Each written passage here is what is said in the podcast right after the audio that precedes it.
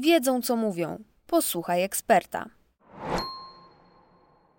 W drugim odcinku dr Marek Małolepszy odpowie na pytanie dużo, więcej, jeszcze więcej, czyli jak zapisać ogromne liczby. Z pewnością każdy z Was, choć raz w życiu, zapisał jedynkę, a za nią mnóstwo zer. W ten sposób otrzymał dużą liczbę. Taki zapis liczb nie zawsze jest wygodny.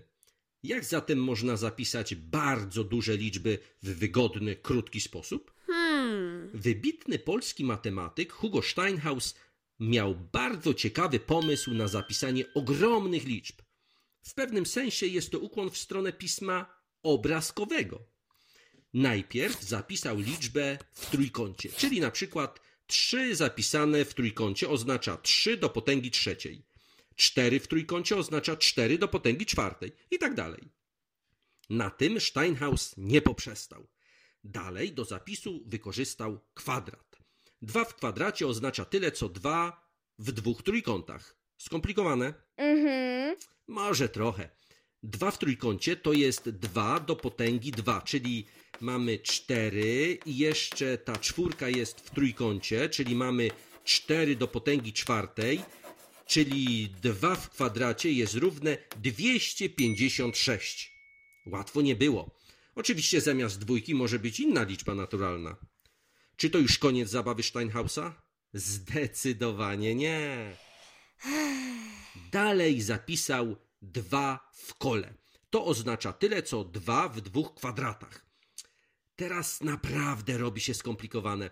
2 w kole to jest 256 w kwadracie, czyli 256 zapisane w 256 trójkątach, czyli nie wiem ile, ale bardzo dużo. Liczbę 2 w kole Steinhaus nazwał mega. W informatyce przedrostek mega zwykle oznacza liczbę 2 do 20, ale Steinhausowi nie chodziło o takie mega. Wprowadził on także inne nazwy liczb.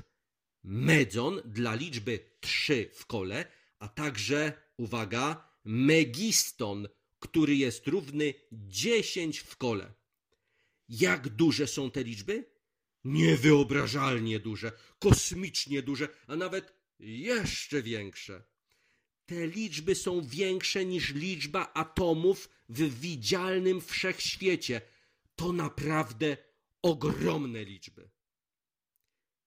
Na koniec zastanówmy się, co oznacza zapis pi w kółku. Można pomyśleć o sposobie zapisu zaproponowanym przez Steinhausa, choć byłoby to kłopotliwe, gdyż został on wprowadzony dla liczb naturalnych, a pi nie jest liczbą naturalną. Możemy jednak na ten zapis spojrzeć trochę z przymrużeniem oka, jak na rebus. Kółko to litera O. Wówczas mamy pi w O, czyli piwo.